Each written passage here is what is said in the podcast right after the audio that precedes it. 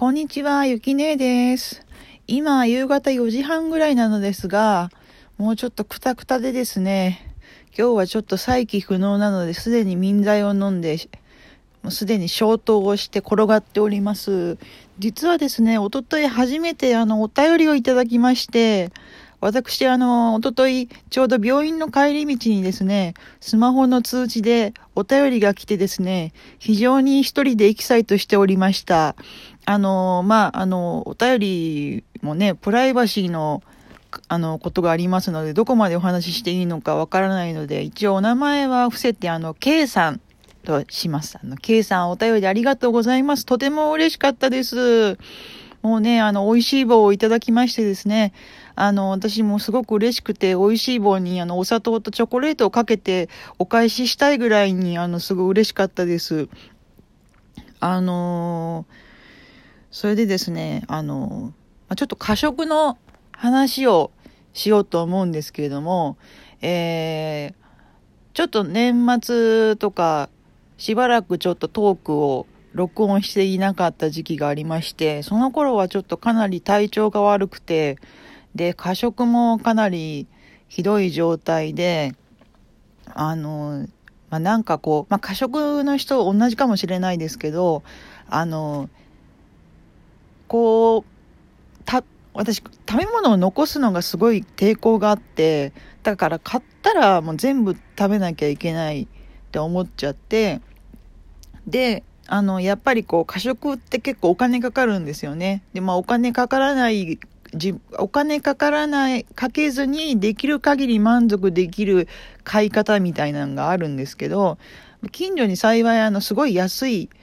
スーパーがありまして、で、そこはね、9時に閉まっちゃうんですけど、結構揚げ物系はもう8時ぐらいに全滅なんですけど、私は結構スイーツ中心なので、ケーキとかは結構ちゃんと残ってるんですよ、閉店まで。で、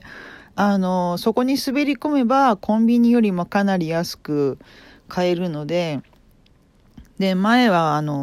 ーパーで売ってる安いホールケーキなので、ちっちゃいんですけど、そういうホールケーキ2つと、あと、チーズケーキが2人分っていうのが一般的に1人分のケーキの何分の1かに切ったやつが2つ入ってて300円ぐらいのチーズケーキと、あとプリン6個と、あとアイス系、チョコアイスとかクッキーアイスとかが好きで、そういうのが3つぐらいと、もし売ってたらフライドチキン2個とか、買ってて、で、そういう状態だったんですけど、今年に入ってちょっとやっぱりどこか通うところが欲しいなと思ってるんですけど、今コロナの蔓延している状況で、なかなか明確な用事がない限り外に出るっていうのがね、ちょっと避けたいような状況で、どうしていいか分からず、私ちょっと精神の手帳を持ってるんですけど、その地域の、精神保健なんとか課に相談に行って、で、B 型事業所っていうそういう、工賃をいただいて、作業をする、だから実際にお仕事をバリバリするっていうよりは、そこにちゃんと通って、社会と関係を持って仕事を集中してやるっていう、そういうトレーニングの場みたいなところなんですけど、そこに行き始めまして、で、周りの人たちもすごくよくしてくれまして、で、今ちょっとコロナの関係で、通常は一日中あるんですけど、午前だけで終わりでみんな解散っていう感じなんですけど、そこに、週2回通って、今度から、来週から週3に増えるんですけど、やっぱりもともと疲れやすいので、内職なのでずっと座りっぱなしなんですけど、すごい疲れて、でもみんなすごくよくしてくださるので、別に精神疲れはなくて、純粋な体力疲れなんですけど、すっごい疲れると、食べるのも結構エネルギーいるんですよね。気力も体力も。だから食べるエネルギーすらなくなって、なんかこう結果的には過食が止まったとは言わないけどかなり減った状態です。なので精神疲れなみたいなのはね過食が進んじゃうんですけど、純粋な体力疲れっていうのは過食を抑えるのに有効かなというふうには思いました。ただ帰ってきて午前で終わりなので昼帰ってきてやっぱりいろいろ自分でやりたいこともあるし、だけどこう毎回こう動けなくなるんですよ。で動けなくなった時に私はもともとそのカフェインも結構依存してますし、あとこの過食とともにこの砂糖、あんまりこう砂糖ってこう砂糖の依存とかってあんまりこう聞いたことがないんですけど、今回こうお便りいただいて、その方もその砂糖に依存があるっていうふうにお聞きして、なんか嬉しいって言ったら申し訳ないんですけどね、や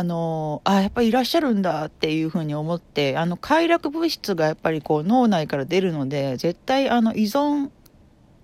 性のある物質ではあるんですよね。砂糖の他にもジャガイモとかもそういうちょっと依存の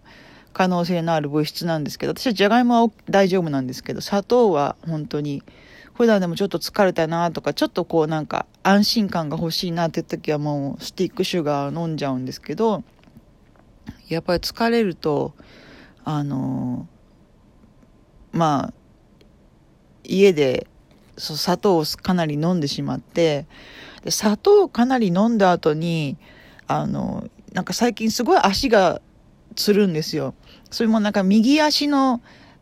全部の指と左足の全部の指があっちがつったと思って治ったと思った、今度こっちがつったみたいな感じで、もう全然なんかこう次の行動に移れなくなって、ちょっと水分をたくさん取ったら治ったんですけど、砂糖をたくさんあんまり取りすぎると足がつりますね。足がつるということは要するにちょっと血糖値的にちょっとイエローカード的な状態なんだと思いますけど、最近はちょっと砂糖はかなり手軽なので体力なくてもう寝転がっててもスティックシュガー飲めますからね。枕元に置いてるんですけど、砂糖の依存は結構相変わらずですね。過食はね本当お金かかるし体に悪いし困ってるんですけど、ちょっとこう体力疲れすることによって今ちょっと収まってますね。たまにちょっとやっちゃう時ありますけど、今ちょっと結構収まっていて、ちょっとね過食のことをもっとお話ししたかったんですけど、ちょっと自分の過食がちょっと今収まってしまっていて適切な話ができたか分かりませんけど、もう疲れるとね、一旦今日も帰ってきてからこのカフェインと砂糖でどうにかもう一回盛り返そうと思ったんですけども、ちょっとどうにも動けないっていう状態で、一回寝ないとリセットしないとちょっともうダメみたいなので、今日は一人もう消灯一人閉店しようと思ってるんですけど、ちょっと最後にちょっとまた私の好きなおじさんの話を少ししますと、ちょっと夜寝る時に一人暮らしなんですけど、